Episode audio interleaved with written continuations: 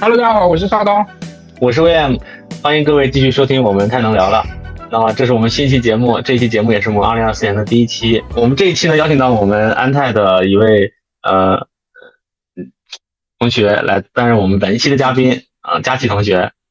佳琪同学，大家可以打个招呼。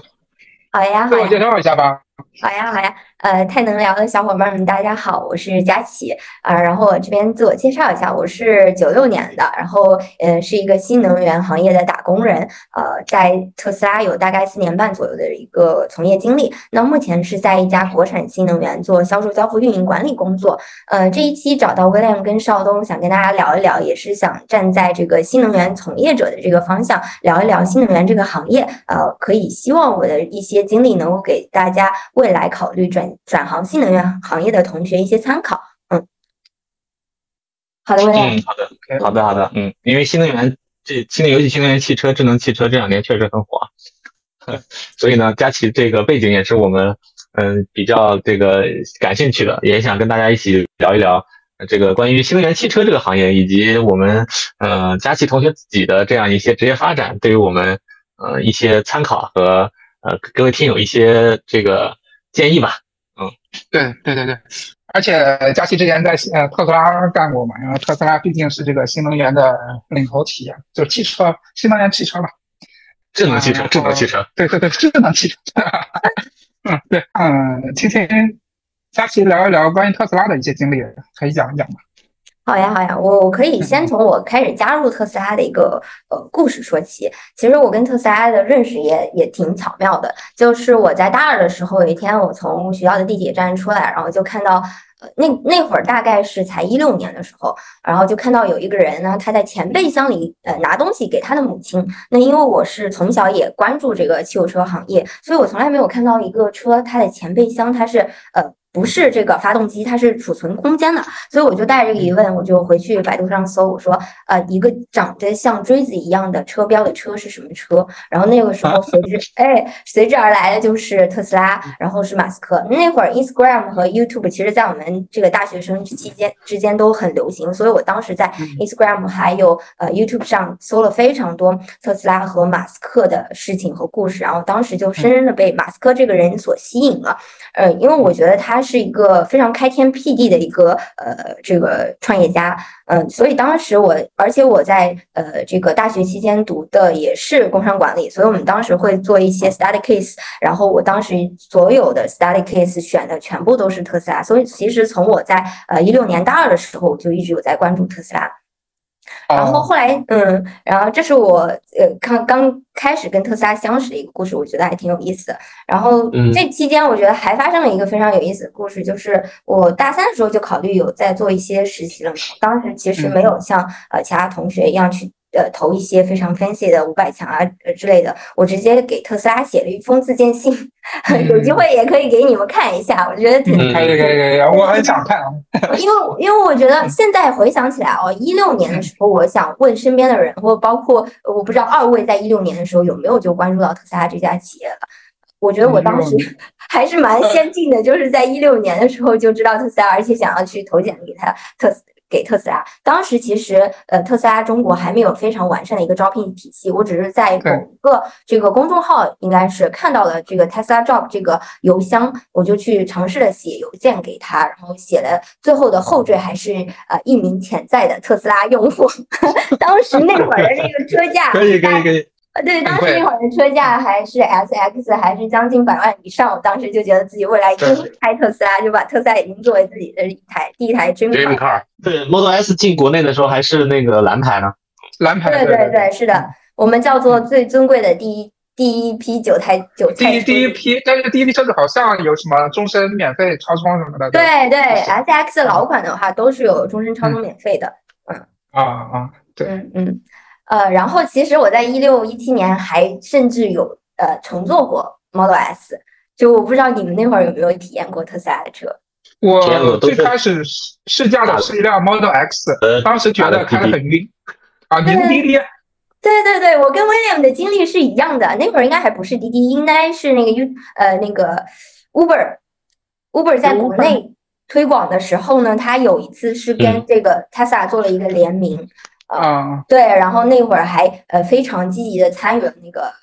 那那那次专门去打的打特斯拉乘坐了一下，当时就觉得整体的一个感受，那就是第一次在车里看到那么大的屏幕，再加上它整体的乘坐感受以及它开车门的这个非常新颖的方式，就把那个车门把手隐藏了，我都是一个。在在我看来啊，还是比较有冲冲击力的事情。当然，现在放在国产里面已经不是什么话题了。但是 一六年，对一六年、一七年，我觉得还是非常 handy 的。啊，这是我在这个大学时候跟特斯拉的故事。那后来就是为什么去加入了 Tesla 这家公司呢？其实我在加入 Tesla 之前是有一段这个比较长的呃四大的。管理咨询的这个工作经历的，在这个工作经历里面，其实我对接的都是奔驰、宝马、奥迪这些传统呃传统的燃油车车企的呃这种甲方。对，当时就一直在这个他们的战略提出里面都有在提这个未来会往这个呃电动车、新能源行业的呃转嘛，所以我当时就又想起了我曾经一直关注的 Tesla，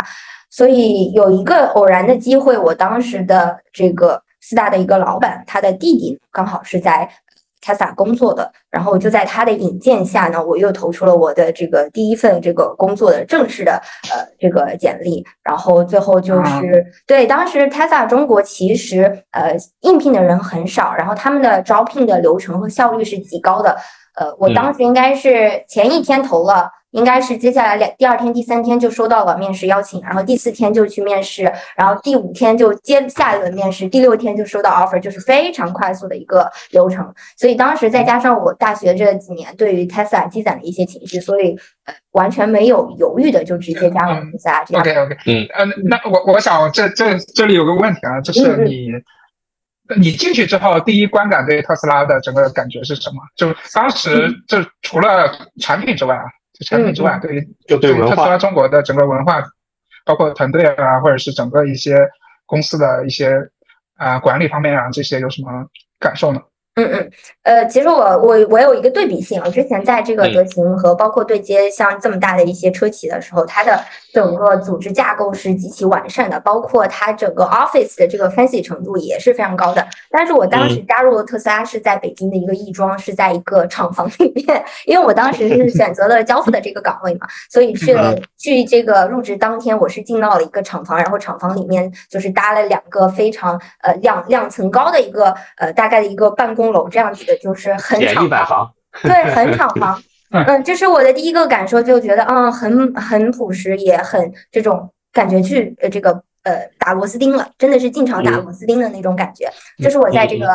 公司的体验感受上，然后但是对于整个工作流程，我觉得还是蛮新颖的。因为其实我当时刚进去就是面临到了呃这个呃一一九年国产呃不是进口新能源 Model 三要进入国内了，整个所有的流程，包括我们怎么去呃对接接下来的这个交付客户交付的流程，其实都是没有完善的。所以我们当时做了很多事情，就是把整个呃 Model 三进中国的整个交付流程去搞明白。在整个过程当中，我感受的就是一家创业公司的氛围。它它就是一个流程从没有到有的一个过程，所以我在这中间能够参与其中，这整个每一天的收获，以及包括最后我们把这件事情落地了，成功的去做了首批交付，接下来是更多更多的这种交付量起来的时候，我觉得这中间的成就感是非常强的。嗯嗯嗯，搭建了参与搭建了首次首批那个特斯拉的交付 SOP，对吧？对，是的。其其实现在特斯拉的，就我我我我之前买的时候，现在的交付也是。简单就没有，也是在那个不是特别那个传，就是类似传统的那个交，就在四 S 店里面去交付是吧？他因为他店都是在商场里面嘛，然后他交付是另外一个地点，交付中心。嗯嗯嗯，对对对对对。我是感觉特斯拉这套 SOP 给中国的这些新能源品牌吧，智能汽车品牌，其实当时的这种直营模式塑造了一个很好的样本。对后来的这些魏小李啊，包括。啊，极客啊，这种传统的 4S 店也在就往这个这种只以啊这种交付和体验销售分开的这种模式来去做。当然也有做的好，又做的不好的嘛。你看现在小鹏就就做回去了，做做回经销 4S 店模式。嗯，对，我觉得我们当时选，我从现在来看啊，当时选择去做这样子的呃交付场地分离开，我认为它应该是。给未来我们大量交付做准备了，因为其实你当当你大量交付，我可以给给各位透露一个数据，就是现在呃，如果正常的一个营业状态的话，一个交付中心日常的交付量都是在上百台的。嗯，就是说，当天会有一百多，乃至甚至两百，有时候可能现在应该有突破，可能有到三百了，我不知道现在有没有了。我当时应该最高的时候养二二百六七十号客户当天来提车，你可以感受到那就是一个呃买菜的菜市场，呃，所以对于对于这种情况来讲，你不可能在这种情况去下去做销售的。对吧？你能够把二百七十个客户非常顺顺利的呃把每一台车一个个提走，就是一件啊比较就是吃力的事情了。呃，我觉得这个这个应该是他一开始就想好了，也是当时马斯克在写他未来宏图里面就写了他未来会往量的方向去走。呃，我觉得是有这个准备和打算的。这样看，现在看来也是非常正确的一个呃选选项。嗯。那你在整个的，就是你们去建立这个交付流程的过程中，有没有遇到什么比较困难的一些事情呢？或者是让你记忆记忆比较深刻的一些事情？其实，呃，我觉得现在，包括现在，你去特斯拉提车的话，还是会收到非常多中国用户的抱怨，就是说，哎，我买一台五十万，刚因为刚当时 Model 三刚进中国的时候，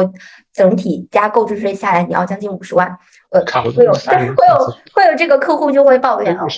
对，为什么我买一台五十万的车，隔隔壁的奥迪都可以给我开一瓶香香槟，你这边什么都没有？对，然后就是整个交付流程就非常就像你过来啊，把手续手续办完，然后把车直接开走，就整个是的，对，整个交付流程过程当中是没有这个。交付仪式的这个是其实从开始到现在，包括现在，其实特斯拉也没有太大的优化。它现在优化的只是你过来的时候给你帮你拍个照片，你去呃协助去在小红书或者大众点评做一些 UGC 的分享，其实也没有非常多的给到这个用户这样子的 special 的一些提车的体验。呃，但但我们当时呃一直认为这件事情没有必要去推下去的原因，我觉得这跟特斯拉它这样子的一家公司的文化氛围是相符的。他认为这就是一件呃 Apple 手机，你就是过来把你的 Apple 手机提走的，就是他没有把中国人这种买车是一件非常非常大的事情，他把把他把它做的非常有仪式感。呃，而且我认为现在嗯很多很多的这个。新能源，呃，去开始卷这个方面，我觉得这也是我现在一些新的感悟。加加入了国产新能源之后，我认为这个用用户其实真他的体验有时候真的是被特斯拉忽略掉的。所以我觉得这也是我从特斯拉出来以后，我认为呃特斯拉未来可能会有有有进步的空间的一个点，就是去更多的考虑用户的感受。嗯，那你了解到他现在这个在变吗？因为我知道我之前提车的时候也是。嗯，基本上就是过去签个字，你开走，基本上就这。也没有，也没有，基本没什么沟通。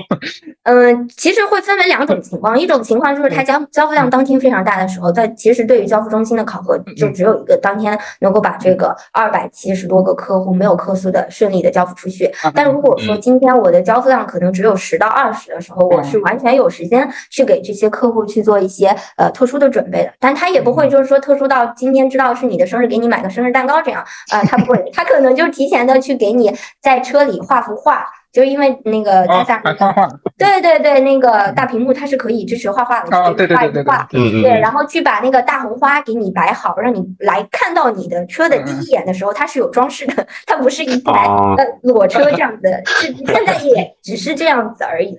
嗯。啊啊，它还是它不在它不在 KPI 的考核里，嗯，它属于是在对它属于是原可能是交付中心这个是弹性的是吗？什么？你说什么？弹性的是吗？就是你刚才说的。对，这个是根据这个当天的一个交付量的情况去做一些调整。对。他这个在在公司里有有要求吗？还是就就就是纯纯的是个人各自己的交付中心自己的这个服务提升的想法？这个就是纯自己交付中心自己想怎么做啊？对，他他自己没有要求。对，没有统一的要求。嗯。我自己还是喜欢这种拿了就走。对，所以其实其实我们我当时在特斯拉的时候，我们内部的人员，我自己提车的时候也是，我直接开走，我甚至连车漆都没有检查，我就开走了。就可能有时候特斯拉针对的一些客户群体，就是他对于这些仪式感，他也不在不重视。就是，因为他刚他刚开始嘛，就是说刚开始特斯拉刚开始做的时候，因为他这个嗯。创新啊，包括新能源啊，还有这些品牌号召力啊，这些对这些就是尝新的这帮人，可能刚开始他不太注意，就你刚才说的说交付的需要准备什么像开箱币啊乱七八糟这些东西，可能最最最初的那一帮尝鲜的用户可能对对这方面就是没有过多的看重。当然后面嘛，就因为现在它越来越就是啊。大众化，大众化了，大众化了。那它要需要竞争的整个的这个群体，就不只是之前那一帮覆盖的群体，可能就更加广泛了嘛。那这些群体的要求可能就更加多元化一些。嗯，但是对对对对对对，而且就你刚才讲的，就是现在国内厂商。的这种态势这么卷，对吧？特斯拉是该提高提高这个交互的一些 体验了。对，但是这里我不得不提特斯拉一个非常大的特性，它就是对于成本的一个把控是非常强的。呃，这个可以体现在你交付这个方面，就是一般客户是很难在交付当天因为一些车辆质量问题拿到赔偿的。他的这个把控 有出现过吗？这种情况？真真的真的会很少。呃，它这个成本的把控是非常严格的，所以如果它像未来一样去开放一些，呃，对于车主来讲提车这个这个这个满意度非常高的事情，那它势必会相对应的去投入一些成本。那我个人认为，在这个特斯拉的。自己的一个规划范围内，当然不是是指全球的规划范围内，它可能未来会更多的，或者是现在也更多的把这些成本用于在产品呃这个提升上面。那这更更更多的应该是一些新的科技的研发。我觉得这个可能是它最终更侧重的点。如果说是它早就发现了它这个呃交付在用户满意度上面它的这个质量不是很高，我觉得它。如果有这个想法，很早之前就开始做了，那直到现在他都没有做。我认为他的这个重心还会是在科研、呃技术创新上面。嗯嗯，对对对，我也认同这个观点。我不认为特斯拉会去卷这些，就我们今天国内的这些智能汽车品牌在做的这些，呃所谓的服务上的提升吧。一个是它本身也是在以它这个车的定位，就是马斯克的定位，就是想把它做到一个成本极致的情况下，把它能够让所有人都能开嘛。然后他能在这个基础上去把它的软件和啊，这个真正的无人驾驶和智能驾驶的技术能往前做做做提升，几个技术导向和产品导向型的一个企业，这个我们之前聊马斯克的那期其实聊过聊提到过嘛，他应该不是会，他的成本也不支持他像未来一样服务他的用户，嗯，是的。所以我就我认为这个特斯拉跟这个蔚来在这上面还是有非常本质性的区别的，因为我自己也观察到，我身边其实还蛮多蔚来车主的朋友的。对对。然后其实你很少在特斯在这个朋友圈看到特斯拉的车主去推荐身边的买嗯身边的朋友买特斯拉，我对吧？我我少东是特斯拉车主对吧？嗯，我是我是。嗯嗯嗯。因为我经常使用这个辅助驾驶嘛，就是在那个高架或者高速上。呃，这种尤其是堵车的情况下，会节真节省很大的力气，就比你开传统的这种啊燃油车啊，或者是没有这些智能功呃辅助驾驶的这些车，就节省很大力气，而且它的这个呃能耗也比较低。基本上，如果你在家里充的话，你是呃风谷的这种去充嘛，那基本上感受不到这个平时的消耗。一个月也电费也花不了多少，所以如果朋友问的话，我会推荐。对，少东应该是特斯拉的典型典典型车主。就是他对车的诉求属于是从 A 到 B，然后呢，自自己也有充自己也有充电的装置，然后在大城市呢也没有那个很多的这个用那个充电的焦虑，然后呢，他对车的驾驶和使用体验呢完全局限在只要他只要他不用自己操心，然后他 可以可以那个越智能越好啊，他是少东是典型的这种车主，因为以前嗯。用油车的时候还有一个烦恼就是说。你经常得加油，去加油站得排队，但是现在你用电车就把它当成一个，我当成一个手机在用啊，每每两三天下班回家对吧，充到那儿就放到那儿充电，就你不会有，反而比油车的焦虑还要少一些。所以，所以我对，所以我就说你应该是特斯拉的典型性车主，就是你真正让让让这辆车变成一台智能手机，然后再就在像手机一样在用。对，那那其实我自己还推荐了身边车身边朋友买，我大概应该是推荐了八个人买了特斯拉。我的这个后台引荐数据是有的，而且我甚至把我爸也拉入拉入了特斯拉大军，我爸现在也是特斯拉车主。呃，但是我也确实没有在社交媒体上去呃大肆去说，哎，大家买车来找我这样子，只是在跟邵东一样，可能朋友问到的时候提及到的时候，包括有朋友也知道我在特斯拉工作，他对特斯拉感兴趣，他会来问我怎么样，我我这个时候会持一个非常推荐的态度。但是像那个未呃未来的车主，我在朋友圈是经常能够看到这些未来的车主去呃 share 他们买车的一些观点，以及包括甚至现在他们因为在社群里面啊一直有聊天，最后变成了一些饭搭子，这种是很很常见的。所以我认为这个特斯拉在这个上面跟这个未来的定位是非常相反的。当然，我也非常认可这个未来的这个方向，也是一个很好的方向。嗯。嗯，这个这个我我从刚才推荐车的角度，我就跟你们不一样。我因为嗯，这个我我会非常针我针对性的为各位这个叫什么朋友啊，是来找到我的朋友，分析他的用车诉求和用车场景，然后推荐最适合的。我推荐了两台极客，一台特斯拉，一台蔚来，两台蔚来。哇，可以可以，来说说你的推荐的一些啊，其实就是选择的技巧吧。对，其实就是基于这个话题，就是其实我对我们咱们目前的这些新能源，呃，我把它定位叫智能新能源汽车品牌的这些定位嘛。首先说特斯拉，特斯拉这就是一个，如果你对驾驶没有，你对你如果你对汽车这件事情的定位是越偏向邵东的定位，就刚才已经说过的，那它就越适合特斯拉。比方他他从来他都没开过燃油车，他是个新的 new driver，他就是新车主。然后不想不想去研究那些机械，不想研究那些什么里面那么多复杂的功能。最用最而且最最用户画像最重合的就是他第一台手机也是 iPhone，他连那个功能机都智能智能的功能机都没用过，像诺诺基亚那种功能机都没用过。就这种车主有以女生偏多啊，这个没有你性别上偏好，但是确确实实来我推荐女孩子买特斯拉的这个 频率是很高的。就他们刚拿驾照没开过车，特斯拉很适合啊。无论是驾驶过程中，你去使用那个辅助驾驶，还是那个智能驾驶，还是那个它，啊，我我我，它它应该是 L 二的那个辅助驾驶，还是说它现在那个，它对一一些有时候停车的停车的时候的一些辅助，这都很，这一定是比所有的国内的都做的要让女孩子省心的。但是作为一些男性呢，比如他过去他家里就有很什么开有有，他本来家里就有过有过车，或者他父亲就有车，他比如他是什么什么圈一的车主啊，什么。呃，奔驰的车主啊，奥迪的车主，就这些又又从燃油车过来的，他过去对车有一个刻板印象，那这个时候他想买一台电动车，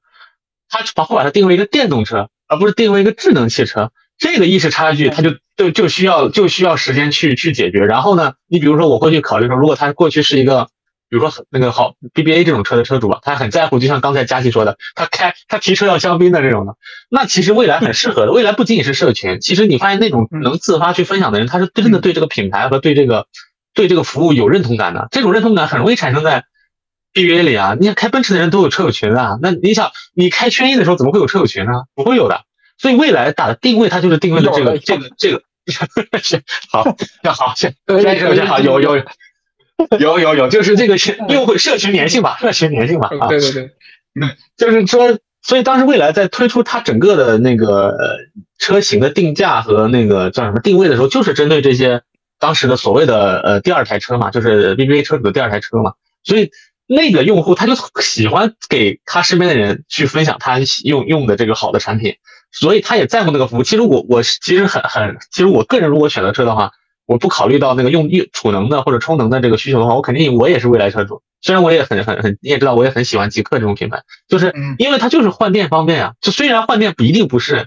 或者它可能大概率不会是我们说现在所谓的以电动为主的这类汽车的主要的这个补能方式，但是它在过渡过程中，第一它比那个增程式的这些啊，就毕竟是个纯电车嘛。第二就是它这种服务会让你感觉到它嗯，不让你从燃油车切换过来的时候没有没有什么。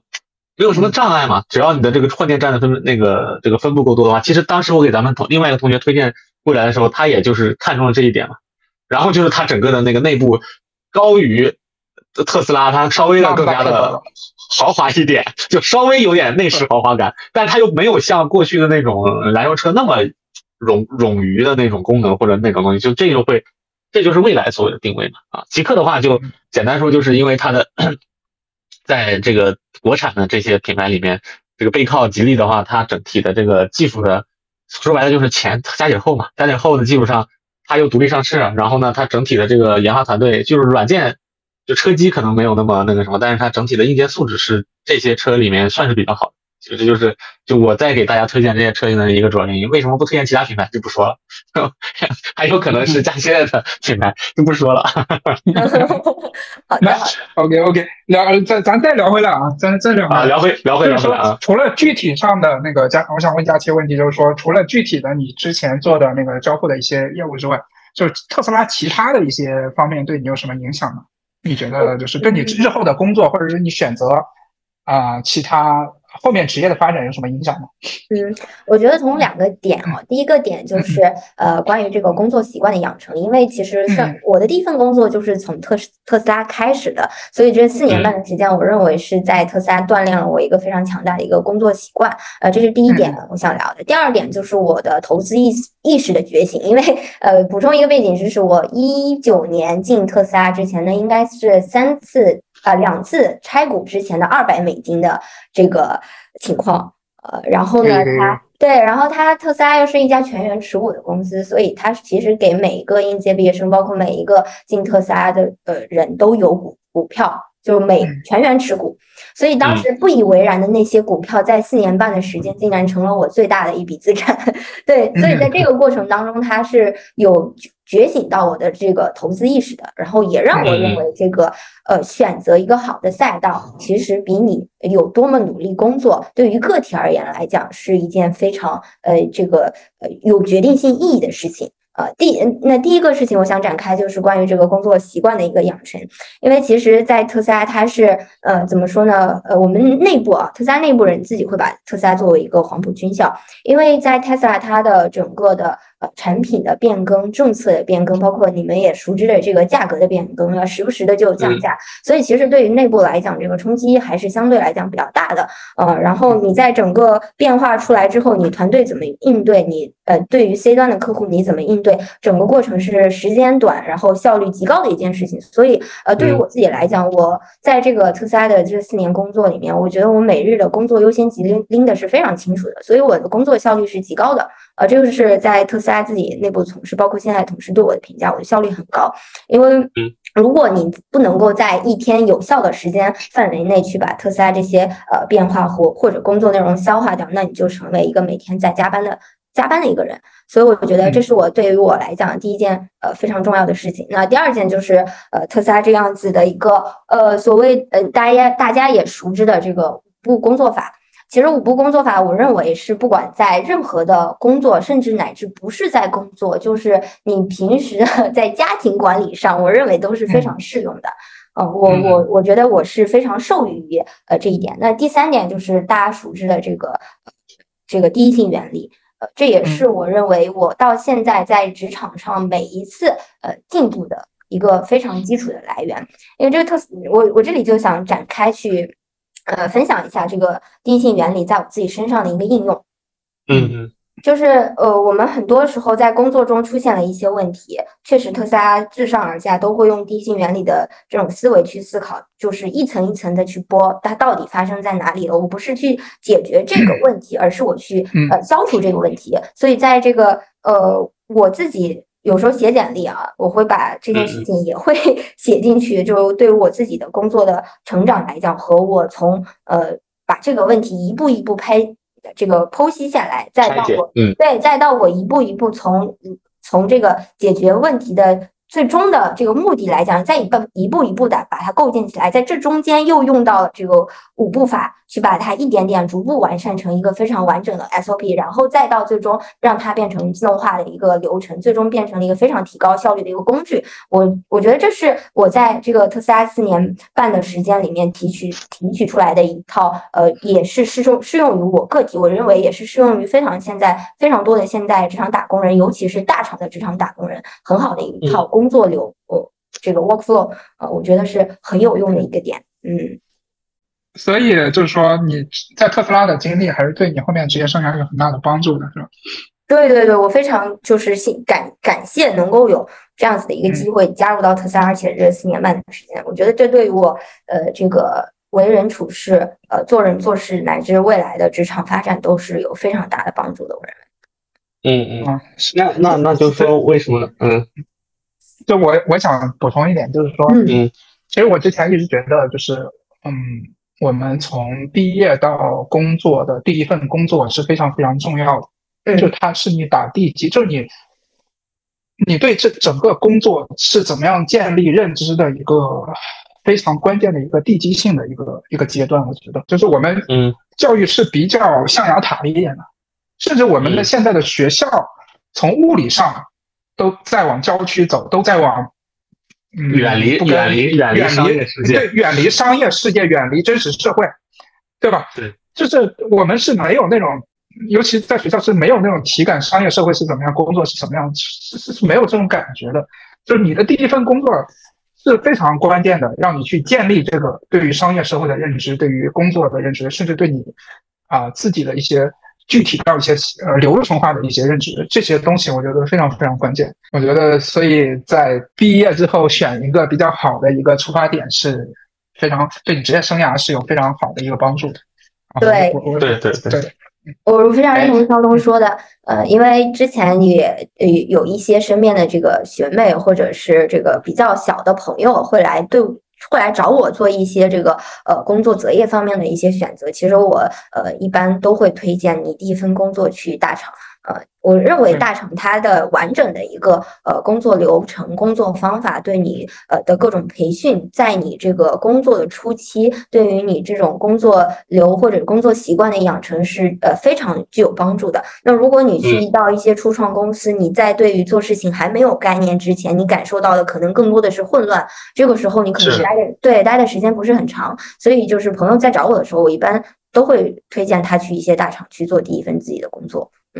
对，说到这个，因为少东，我觉得咱俩都不属于那种毕业了以后都去 嗯都去大厂的，而且像我是主动选择不去大厂的，是刻意选择不去大厂的。嗯那你你你，那嗯对于从这个角度来说，你你对这个有什么看法，或者你从这过程中你怎么训练自己的？我觉得刚才佳琪用了一个词还比较好，就是说混乱，是这样的，就是对你，我觉得就是呃，初创公司真的就是混乱。没错就是，你，如果你第一份工作就是你是你是非常明确的是，当然就是像你你非常明确的自己选择初创，或者是自己选择创业，其实我也是嘛，基本上是这是这样的。就是如果你没有非常强的这种想去做一件事情的冲动，而且你之前有过一点点做事情的积累的话，我觉得还是选大厂会好一些。第一个是刚才佳琪讲的避免混乱，就是你你会养成很多不太好的一些工作习惯，这是一个。再一个就是是说，帮你建立这个整个对商业的一个呃清楚的一个认知，然后不不至于让你看到这些呃见识到混乱或者见识到一些不不太好的事情之后，对你产生打击。就是这种打击，并不是说我并不是说是肉体的或者是一些物理上的打击，就是说可能会丧失一些信心吧，就是对你整个的啊、职业生涯上也好，或者是对你未来的一些选择的方向上会丧失一些信心，因为你想在初创公司，它每天面临的是什么？每天面临是各种资源短缺、各种人事变动啊、各种不确定性，对吧？对那这这样的下面，如果你是没有经历过这种职场的历练，或者是你没有一定的这种相对比较稳定的这种呃工作方式，还有工作的这种嗯呃就是这种呃怎么说呢？反正就是这这些层面的问题吧，那你就会产生一些动摇。我是不是还要做这件事？这件事情是不是靠谱？我是不是该去读书呢？还该去继续读书呢？还是该去继续工作呢？那这些很现实的问题都都会冒出来。但大厂的话，它的这个庞大的这个呃良性，就是已经在正常运转的这个机器，帮你去抵挡了很多的不确定因素，帮你去消解了很多的你内心的这些疑问，而且你又能看到这些正规军是怎么搞的。那这个打下来的地基还是非常不错的。当然，就是排除到我还是回到这次，我排除到你，除非你之前做过一些事情，而且你有非常强烈的意意愿去没错。主导一些事情啊，那那那那另说。对，对我我是我是单纯我是其实我我第一想说是为什么我第我在毕业的时候很主主动排斥，就是因为我我我我一开始是做咨询嘛，跟家这个跟家学有点像，但是我做的可能更加垂垂直一点，在供应链计划领域做这个咨询和啊、呃培训这块。就是第一是我是知道，而且我的家庭这个就在这种大的非常稳健的这种企业里面呃长大的，所以非常了解一个固化的一个机机构它是怎么运作的，这是第一点，就所以他内心会有抗拒。第二就是。嗯就是等到你真的出来以后，你选择这样的一个小团队，或者你可能就自己创业团队这样的话，我的我的想法是，如果你只是打工，一定不要选能有去多大的机构、多大平台就去多大平台因为它就像刚刚佳琪说的，这是一个极其混乱的，外部内部都是不确定性的一个一个工作，或者它甚至融到你的生活中的一个状态。这种非常大的不确定性，会让很多人感到恐惧和焦虑的。因为这种人都是会掌握住那些确定的事情，才会不焦虑嘛，才会人只会对未知的东西产生恐惧和焦虑。你去小公司打工，你所有东西都是都是未知的，甚至老板都不知道是怎么去面对应对现在的市场变化或者自己的产品变化的。对，所以这种时候，这种混乱。你只能是，我就刚才想说，你要么就是你有像邵东一样，或者像我也算吧，就是你有足够的能量，你是去呃去去去叫什么，就去安排这些或者去处理这些混乱的这些这这种角色适合你，比如说你自己觉得自己应该做点什么事情的时候，适合去这样去选择一个小团队或者去做一个创业团队。否则的话，如果我们大多数人，如果大多数人的性格是呃是去这个。呃，是去慢慢摸索，或者说你的这个变动化、变动性稍微弱一点的话，其实真的不适合，一定要去越大的平台越好。嗯，对，所以这就是我的一个想法。嗯，对，就除非你是去控制混乱的，除非你是去控制混乱的，你从混乱中学习，就跟那个我讲，这跟军校一样，你要么就上最好的军校，要么就直接上战场。嗯，就只有这两种，只有这两种培训方式。你你的那个成成这个成将军的概率最高。嗯嗯。但其实当时有一些小朋友咨询我的时候，就说我其实挺抗拒大厂的，因为我未来不想做一颗螺丝钉，我还是想创业。那我我那会儿给他的回答，我认为是创业的话，他。呃，时早时晚都可以，你依旧是可以在这个大厂感受一番之后去创业的，而且我认为它对你来讲是有帮助的。因为我自以我自己为例啊，我其实我爸从小就是一个商人，我是山西太原人，我们的这个晋商文化也也很有，所以我从还算算是老乡吧。哦，算老乡。对对对，从小其实我不会认为我会是在一个体制内稳定的工作的一个人，我认为我未来会走向就是自己赚钱创业的这样一个方向，但我。还是会选择在，比如说我刚开始我选择德勤四大，呃，然后再又选择了特斯拉。我认为这些公司对我未来的发展都是有用的，而且我实际感受下来也确实觉得是有用的。第一个就是这个组织文化，因为你如果没有在一家非常好的组织文化的公司里待过，你不知道如何创建自己的组织文化，以及包括在可能在公司刚公司刚刚起步之前，这个组织文化的重要性你可能都感受不到。但是如果你在一个这样子的组织里面，你感受过这个。这个氛围，它是在正向的激励你和激励你的团队，乃至对你的公司产生正向激励的时候，你会发现这件事情是很重要的。呃，这是第一点。第二点就是它的这个经营体系，因为我认为，就是你做呃生意，终归是想要赚钱的啊。当然，我不抛抛出一些这个呃非盈利组织。所以其实它是一个小生意和大生意的一个概念，嗯，呃，所以就是你在这个大的体系里面，如果你稍微能把自己的高度，就是审视你自己当前或者团团队部门在给自己公司带来盈利的一个角度的时候，你也是可以看到它的整个经营体系的。我觉得这也是对你未来去创业非常有。有有用的，然后再有就是我在特斯拉这边感受到的一个信息传传递的效率，因为一旦你的组织庞大起来，包括我现在在国这个也不叫国企叫私企啊，这个信息传递效率是极低的，这也是我认为特斯拉非常牛逼的一点，它的信息传递速率非常高，就是很多这个虎虎嗅啊，三十六氪就很搞笑，每次特斯拉降价之前就说这个特斯拉销售会收到一封呃收到一个内部通知，就是明天全员上班这样子的。嗯，然后我们任何的产品更新，可能从邮件是真的吗？这件事情是真的，是真的。嗯，会会有这种 情况的，对，让我们全员全员待命。然后呃，就是从特斯拉这个价格价降价的这一封邮件发出去，到你这个比如说交付部门团队，或者是销售部门团队，或者其他部门团队收到，然后你再做对应的内部转训，然后再对接客户，其实这个应该只有。两到三个小时就可以完成，嗯，就超级快，就是你立刻就知道如何去在，因为我们所有人确实不知道今天会降价，这个完全不会有人提前会知道的。然后你要在这两到三个小时迅速的接收到外界呃乃至媒体各种的过来询问，你的话术是怎么样的，你对客户的是怎么样？你在对于那些已经提车了的客户和对于那些还没有提车客户，或者是今天要提车的客户，你该做什么东西，都极其的快速，非常的快。那像我现在在。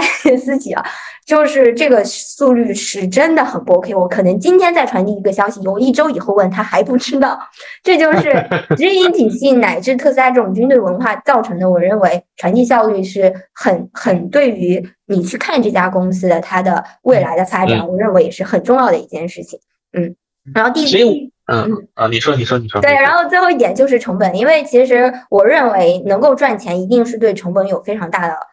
控的就不是你就一堆预算，然后你把这一堆预算花完。所以我认为特斯那个马斯克自己，包括特斯拉现在在执行的成本的这种呃把控，也是我我认为未来会对我非常受用的。这里面也给大家讲一个非常小的故事，可能应该现在媒体也没有听说过啊。就是我们当时其实在这个销售终端一般会用到 Salesforce 这个软件，我知道。对对对对对，我们其实我刚来也是在用 Salesforce 这个软件了，但大概用了一两年以后。忽然有一天告诉我们，Salesforce 不再合作了，原因是马斯克觉得 Salesforce 每年收的费用太高了，然后他认为我们明明有一堆有一堆 IT 的同事，为什么我不自己做一个自己特斯拉的 Salesforce 呢？所以从那一刻开始，我们就不再用 Salesforce，然后用这个 Excel，呃，或者是这种其其他的这种内部文档来去，呃，大概也有小半年的时间在用这样子的一个过渡，然后直到后来自己的这个内部的呃销销售交付用的这样子的一个体系和。呃，这个软件上来，我认为这个过程当中，其实 Salesforce 过往的弊病它都呃解决掉了，因为对于特斯拉自己适用还是有一定的呃呃一定的这个变化的，它自己都有在改进，而且这个过程当中，这个软件变得越来越好用，而且它成本直接的控制下来，而且我认为它这个这套呃这套软件未来还可以成为特斯拉的一个产品，因为直营的体系会被越来越多的人呃这个模仿。所以在这个呃，对于终端客户的一些信息的处理上面，排程啊、邀约啊、试驾啊，所有的体系上面，我觉得都是很有帮助的一个软件，也是自己在这个过程当中又探索出了一道新的产品。但它的基于的点就是因为太贵了，我要我要用自己的方式再做自己的一套，就是成本低的一个东西。我觉得这个对我们触对我的触及也是蛮大的。所以我 对对对，所以我觉得在特斯拉的这这些感受，我认为对于一个即使有创业者初心的人来讲，也是非常受用的。对对对，我但但我这个分就是刚才本来想那个中间打断你，就是从其实从你的描述中，你能其实大家能感受到佳琪是一个非常有创业者心态的人。就是我觉得跟你就是你有你有没有创业者心态和你要不要创业，这不一定是相关联的。但是你有没有创业者心态和你能不能。不管在大公司还是小公司，能把一件事情做好，能感受到它的商业模式的，呃，这种这种这种发展或者这种迭代，这个是我觉得这是核心。因为创业者心态，这是核心。以以你加不加入一家大公司、小公司，我觉得我相信你，如果去一家创业公司，你也一样很快能做到高管的。对我其实现在不是高管，我也声明一下，我还是一个小小的打工人。呃，但是我觉得创业者心态对于我们在大厂打工很很有用呃，因为有时候如果你把自己作为一个打工人，你会是一个被动的和消极的状态。但如果你以一个创业者 和创业者的心态再去打这份工的话，他的这个快乐程度会不一样。我觉得，因为当时我在特斯拉的时候也有带组员嘛，有时候会感觉到这个组员的一些情绪上面比较大的变化，那就。觉得他可能真的觉得这个是在消耗自己、消费自己的一份工作，但他就没有把自己放到这个创业者心态上面。我就会以我自己的这种想法跟心态来去跟他聊。呃，可能如果他能够感受到这份这个这个事情的重要性的话，我觉得他打工也是快乐的。嗯，对，嗯啊，其实我啊，我刚才啊，佳琪在聊的时候，他说有有有有，之前有朋友问他说去不愿意做。钉子嘛，不愿意去大大厂做钉子是吧？然后想自己去去去去去去创业或者是做什么？我觉得这个就是心态，怎么讲呢？就是如果是呃之前已经做过事做过一些独立做过一些事情，或者带带团队做过一些事情的话，我觉得这样可以考虑啊，就比较务实，可以一点的话可以考虑。但是如果说就刚毕业的话，有这种心态其实不是特别好。我觉得是说。你必须有过一段经历，就是你，呃，看不到有明确的回报，但是我又要又全力以赴的付出，然后做过一些事情，这个经历是必须有的。就是你不想做钉子，不想去大厂做钉子，或者想去创业，我觉得是你必须有过做钉子一些经历，就是你必须有过一种啊。就是没有明确的回报，没有明确的利益产生，但是同时能把事情做好的这种类似的历练。因为什么？因为创业过程中你是不知道有明确回报的，它是一个更长周期的一个没有明确回报的时周期，呃，一个时间段。嗯，那这个时间段你如果之前没有过这种类似的经历，你根本坚持不下来的。那这这比说你不去做钉子，或者是在大厂里干重复的事情，这难多了。这需要承担的心理压力，包括呃经济压力，这很大的，对吧？所以我觉得有一些有一些不切合实际的一些想法嘛，会有这种。嗯，其实我我就是邵东志说的这个例子。其实我之前也经历过这个时间。我在那个呃北京的时候，在德勤实习的时候，我做了一个小小的事业吧。第一份事业就是做 Airbnb 的房东。嗯，我不知道你们应该知道 Airbnb 啊，就是爱彼是是是的，非常理解。对我当时就是因为身边的朋友刚好有在做这个事情，他大概就是去呃找一间那个房子，你租下来，然后以二房东的方式在这个 Airbnb 上再租出去。呃，这个其实你就是一个很小的事业，你有一定的成本的投入，然后你每天也有流水和这种呃。各种的收入，包括你在这个中间跟房客的打交道，以及你在平台上面的露出和呃各种，以及包括这个呃。嗯，我认为当时我也有一定的这个社群维护的这个想法了，就是如何去又再跟自己的这个过往的房客建立联系。但其实当时我所有的意识都是模糊的，就是我做完这件事情以后，我其实也没有一套完整的流程能够总结下来。呃，因为时间一时间比较短，我大概也就只做了一年半两年的时间。二是当时自己真的太嫩了，就对于整个做事体系没有搭建成功。然后。当当我在特斯拉历练以后，包括我自己在特斯拉工作做的做的中间，我我就又反思我之前在做 Airbnb 这件事情上，其实有非常非常多我可以把这个事情做得更好的方式啊，比如说你每天的这个 SOP，比如说，因为我当时是我自己也住在这里面嘛，我是这个房东，然后两另外两间房间 share 出去，呃，这这个过程当中，从开始跟这个房这个房客呃。呃，寒暄的第一步，然后再到他拿到钥匙，再到这个呃当天他的入住体验，到完了之后他的这个床单被套一整个处理流程，虽然它很小啊，我们看来不起眼，但我认为它也是有一套完整的 SOP 可以形成的，包括这中间的一些 乃至后来的一些 UGC 的内容的产出，我认为也是有的。所以其实如果我当时有在特斯拉工作的这些经验的话，我相信如果我当再去做 Airbnb 这件事情的话，我会把它做得更好、更精致化。哦，我觉得邵东说的这个我非常认同。嗯，特斯拉这一段我就是刚才没刚才主问嘛，就是那特斯拉你为什么想到这个工作了四年以后想跳离开呢？对对啊，记还那么好，有点像面试啊。呃，我认为我嗯，我在这个特斯拉有一套的工作流程的形成，以及包括跟特斯拉见证了这么多产品的变革，然后在这个工中。中间我感受到了一个更大的环境变化，那就是中国中国这个形象的崛起以及中国国产的崛起。我认为，呃，我在特斯拉呃形成的这些呃习惯，以及看到的这些呃成就，以及陪着特斯拉走过的这些路，未来有可能是有在这个特这个国产上面有国产的新能源有一定的这个应用的价值所在的。呃，这是第一个。第二个，我很坚信，呃，我未来这个国产新能源。会是主流，有可能甚至在国内超过特斯拉，呃，所以我认为在下一个工作的阶段，选择一家国产新能源是非常有必要的，呃，然后第三点就是我认为当当。这个组织越来越庞大，就是特斯拉刚开始我加入的人很少，到现在啊十万人的一个公司。那这个这个过程当中，你的这个工作的职责会被越来越的固定化、流程化，呃，也以至于你的这个天花板它会慢慢的形成。对，就是你可控制、可改变的东西会越来越少。就比如说我刚刚提到的这个 Salesforce，我们自己的内部的 Salesforce，其实因为我是直接接触整个交付流程的，我对于这个工具的使用是第一个第一人，所以我在这中间会对于这个产品有非常多的想要让它更新的地方，呃，我会是一个用户，那么去会给到我们一些 IT 部门一些这个好的好的意见或者想法，会直接直接适用于我们。但我发现我提完这个事情之后，直接这个工东西就有人马立刻马上把它做出来了。你在这个过中间，你你可能只是提了一个点，但你没有办法做到整个呃产品经理的整个生命流程的这种呃这种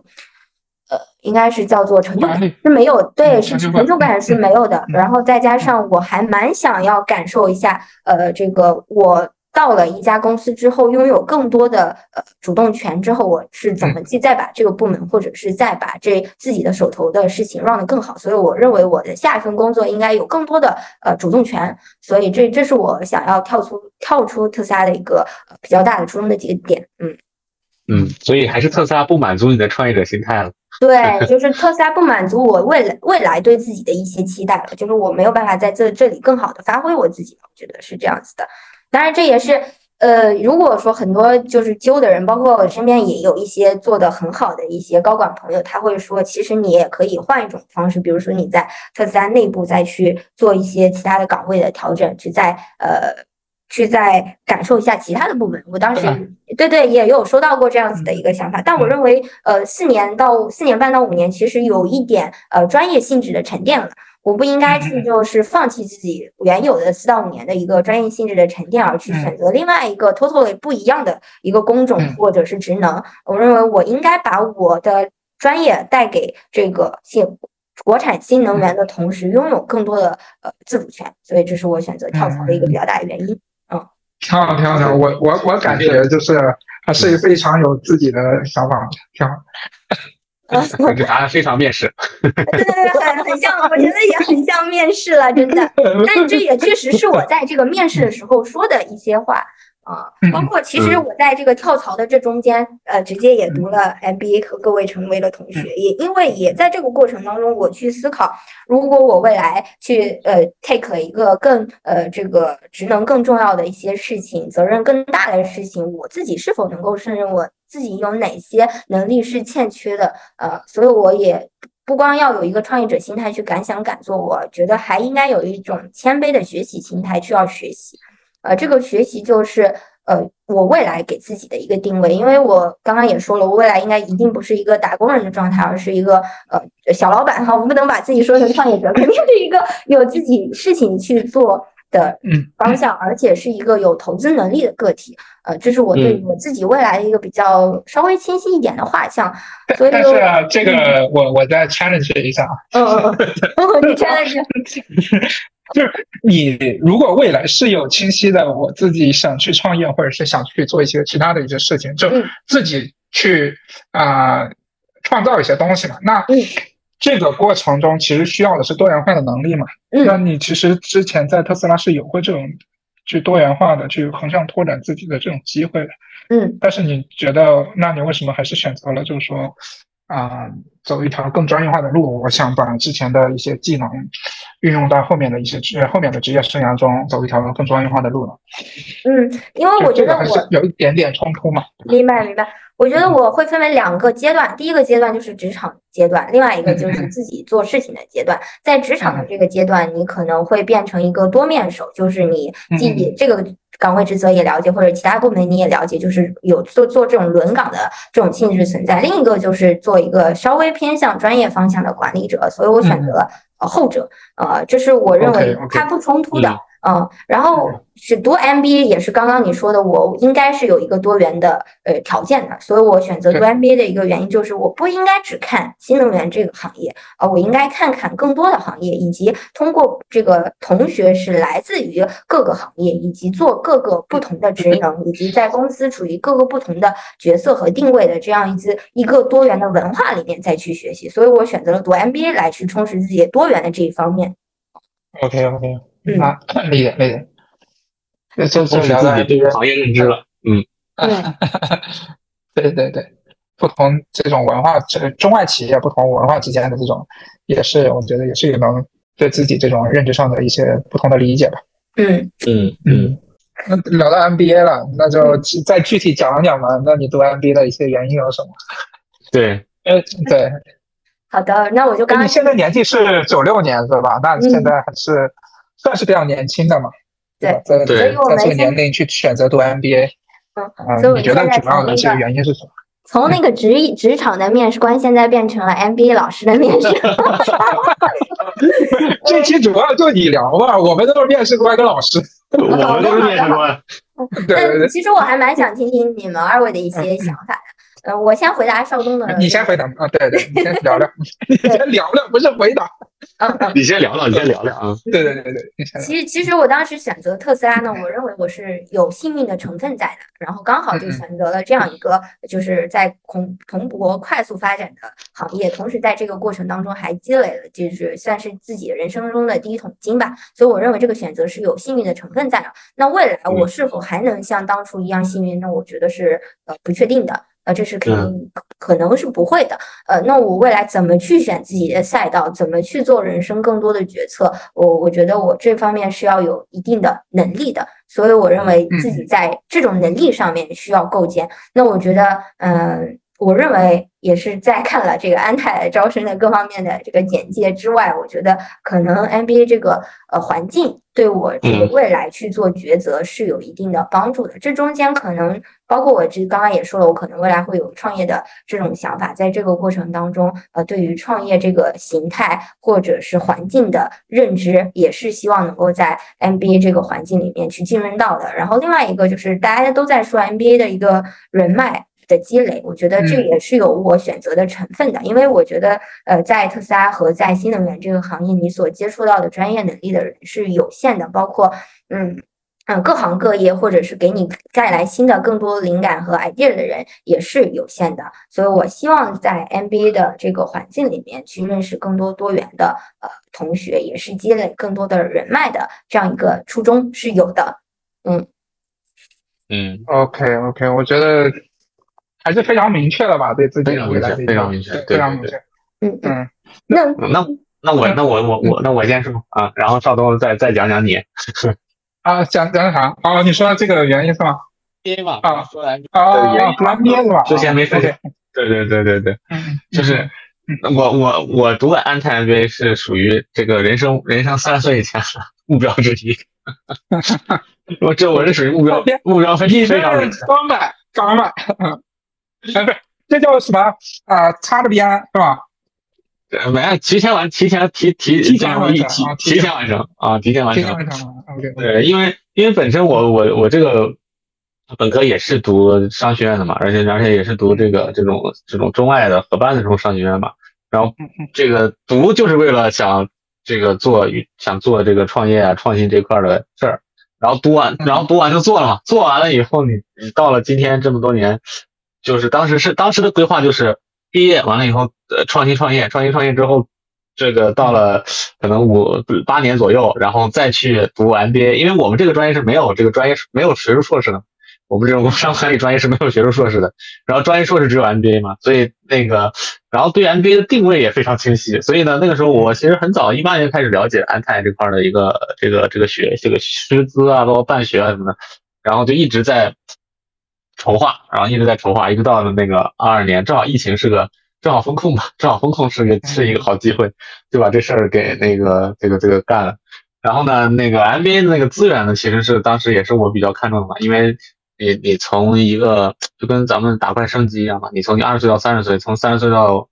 我当时我当时我记得我前前年吧面试的时候，跟这个 面试老师说的就是。嗯，其实我是为了选择我下一个下一个十年和下下个十年的一个赛道和方向。嗯啊，所以这个是这个 NBA 为什么是三十岁以前的一个目标呢？就是就是就是为了就是为了选赛道用的。就这一点上，我跟佳琪在在这个之前那个以投资心态过生活的这种想法是差不多的。嗯，尤其是这个，我们都我们我们属于是那种叫什么，比较喜欢帮人赚钱的。对对，帮人赚钱的过程中产生这个这个这个这个产生自我价值的，实现自我价值的这么一类啊。所以，所以，对，所以基本上都是，所以基本上都是这样的一种心态来读的这个读的这个书嘛。这一期我觉得这个咱们得问这个学校要点广告了。我觉得可以。对对对对，欢迎有类似志向的同学或者听友这个报报报考我们交大安泰二零二五年入学的这一批这个体验品啊。好了，广告到位了。咱咱咱正好不是还是那个叫啥品品牌交大挚友，交大品牌挚友，对对对对对对，咱也有这个义务，有这个活有这个义务啊，有这个义务。对。好，那邵东邵东呢？我还蛮想了解一下邵东加入安泰的原因的。嗯，其实其实你们刚才两位讲的，我觉得都比较务实啊，就是呃是有，当然你们讲的原因我就不重复了，我确实有一方面你们讲的这些原因，当然。还有一些啊，就是还有一些对我来讲可能是跟嗯比较个性化的一些问题。其实我之前我们私底下也大概聊过嘛，就是说我因为我一直是一个创业者出身嘛，就是没有在大公司做过，对吧？基本上都是自己这样折腾折腾，对对对，折腾，就这俩字用的好，折腾啊。那其实。嗯，像这种像读 MBA 呢，其实很大一个就是说，它能帮我很多知识体系化，对，就避免了我自己折腾，因为很多东西我得重复造轮子，是吧？就是你你万一你你碰到一个问题，你不知道这个问题是个问题，对吧？你就这样去走。但是其如果你是有系统化的去去学过这些东西的话，那你很多时候你可以避免这些的，对吧？这是一个点，就避免重复造轮子。还有一个。点就是说，我们人的一辈子可能也就啊，尤其工作时间吧，可能也就个五六十年，啊，长一点六七十年，对吧？我还想工作到一百岁啊，还有还有其他。但是即使这么长，那你对于整个人类的知识理论体系，或者整个就所有学科，包括我们商业要学经济学，对吧？学建模啊，学这些学科，对吧？那相对于这些学科来讲，我们一人的一生其实是很短暂的。那这些东西就放在这里，你。你觉得你的你再通过商业，你再通过呃这种在企业的这种实践锻炼，那你能获取到的点就是有限的，有些盲点你就是接触不到。你你你在商商学院学的，他是把所有点都给你铺在这儿，你过一遍，对吧？有有可能其中的盲，其中几个点就可能你你你你已经胸有成竹了，后面你做事情的时候，那这些点你都触碰过，那你后面再再碰到的话，你就马上会想起来这个事情啊，这些这些东西我可能要这样这样这样去做。对吧？这个就是说，因为我我们太短了，我们的生命太短了，我们需要学的东西不仅仅只能通过去实践，在在企业里这样学，有时候需要这些，它直接全覆盖式的给你铺过来，啊，这这是一个，还有一个就是，我觉得就是至少读读完之后，嗯，至少读了这这这这半年多时间，对吧？嗯，一学期结束了，一学期一学期结束啊，对，一一学期结束了。我觉得还呃还有个就是说，它能让我变得更加的谦逊一点。嗯，就是你你懂了很多，你知道很多背后的一些原理之后，就哪怕是商业上的，或者是呃，就就我们学的那些建模啊，乱七八糟这些，你知道很多东西的原理之后，你就知道很多事情是，就是说这个东世界上就是说绝大多数的东西。其实是没有什么特殊特色的，就人的人的生物属性、人的需求、本质属性是差不太多的，对吧？就能让绝大多数的人做出这种倾向一致性的选择，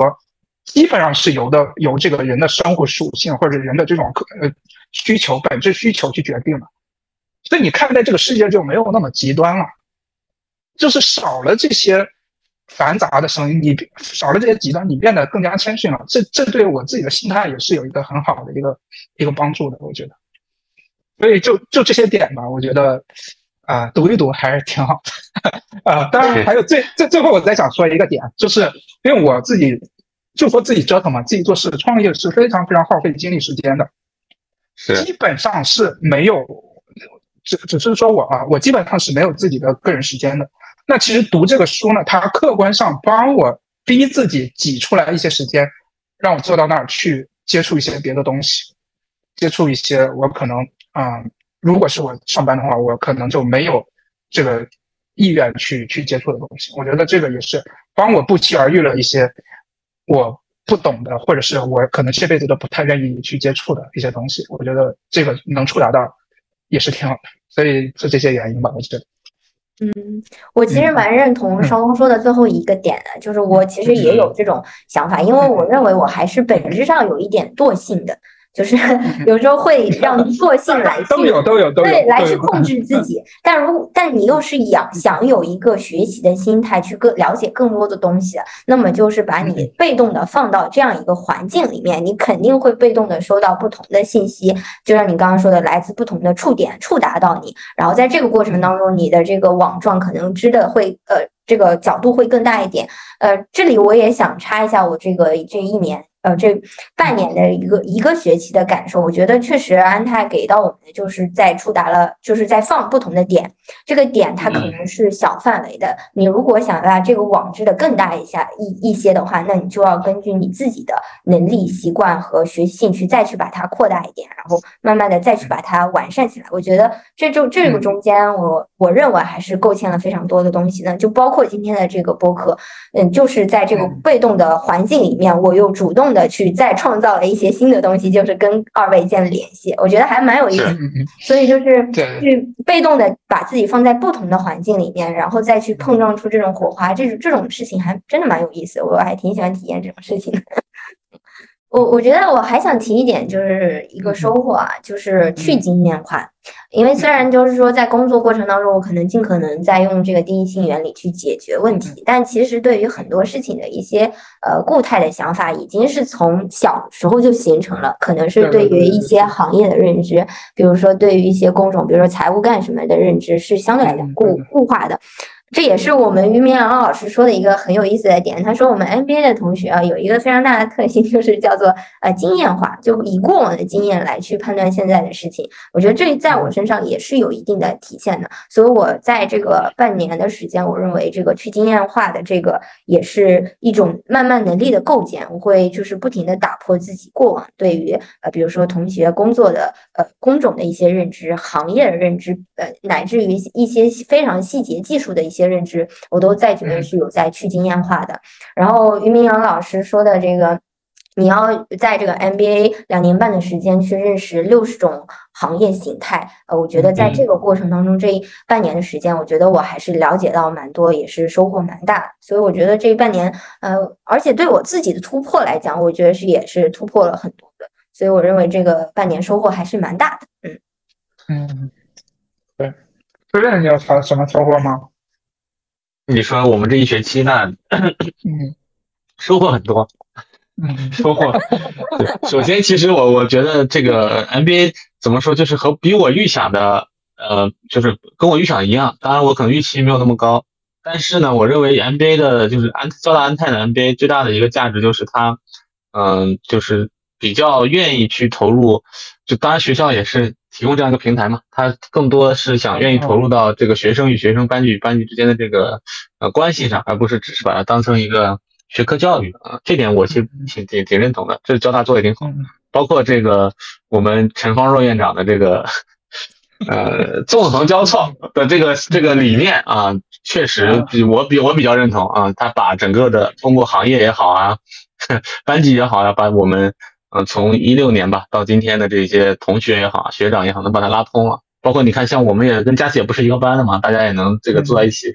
就因为一些事情能够有很多的这个输入和输出。这个是这半年其实密度很高的，就可能在我过去的，我其实是一个这个平时工作也是一个天天在跟别人输出和输入的这么一个角色。但是确实安泰这半年是这个频率和密度，包括知识信息量是最最最密的这半半年，确实是这样。不管做作业是吧？而且甚至还得做作业，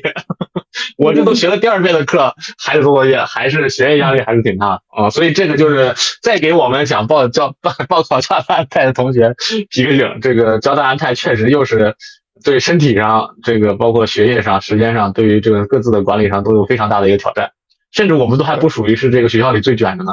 嗯，我这前这两天有看到有一个班，甚至做了一个这个。这个半年度的班歌的总结还录了视频，我天呐！啊，我看了，我看了，那就是最卷的，那那个就是最卷的那个班，那个最卷那个班之一。那其实，其实在这里我也蛮想问一下二位的啊，就是在这么忙碌的工作和学业以及生活里面，大家是怎么平衡的？我觉得这个，这个就是真的是为那些可能未来会考虑读 MBA 的同学要有一定的心理准备的。我我也蛮想听听你们两个的一些方法论的，学习一下。上东投入的应该还是有限吧。我我我先，那我先说，我我这个太有限了。对对，我基本上其实生活占比就不多啊。生活对生活占比就不多。我就如果是我不读的话，占比也不多，因为上班也比较忙，每天我也很会很晚，基本上也天天加班。然后读了之后，其实是要把加班的时间给上课挤一部分，而不是把生活的时间挤一部分。所以我没有 我我没有特别多参考性。我觉得 William 比较擅长这个，他时间管理的蛮好的。对，是这样，因为我在班级投入也比较多嘛，然后在学校的这个积极性也有，对吧？但不是最主要那个，然后还要还要有搞搞项目，还要创，还要搞公司，然后还要平衡生活，就是你就是对于自己的这种效率和专注力要极高，挺适合创业者干的，就是把过去那些，当然也占用了一些私人时间嘛，我可能更多占用的是私人时间，然后私人时间里面那部分时间就必须拿来投入在学校里面，因为其实我把一直把。一个这种顶级的商学院，安泰啊，在我们国内作为一个顶级商学院之一，它其实还是有一些金矿可以去探索的。我们那个安泰楼，包括图书馆那个门口那个，呃，那个那个那个是叫什么？有个碑吧，有个石石块，上面写的这个“巍巍师门，藏龙伏虎”嘛。就这些虎和龙需要些经历，啊，你不是每一个每一次都有机会。但是其实不仅仅是学长，你包括像我们认识到很多同学。就大家在思想和思想和行业的碰撞上，其实还是能收获非常多的，嗯，不一定是立马有短期经济效益的一些价值，其实有很多短期经济效益的价值，你其实只是需要花时间去认识这些同学。就我能做到在我们班的层面和，呃，我认识的人的层面，其实大家的大致的一个背景和行业的属性，还有甚至有些同学的家庭背景，我都比较了解啊。这样的话，就是你能够从中，就这都是需要花时间去。沟通的，它不可能，它很难变成一个显显性东西，就像是商品一样写在那里的一个价钱。所以这个是我觉得是我个人的一个选择吧。我比较想，比较好奇吧，也比较那个愿意去投入，把之前生活中的一些时间投入到学校里面，甚至可以把学校的一些生活变成变成生活。嗯，我觉得通过这种方式吧。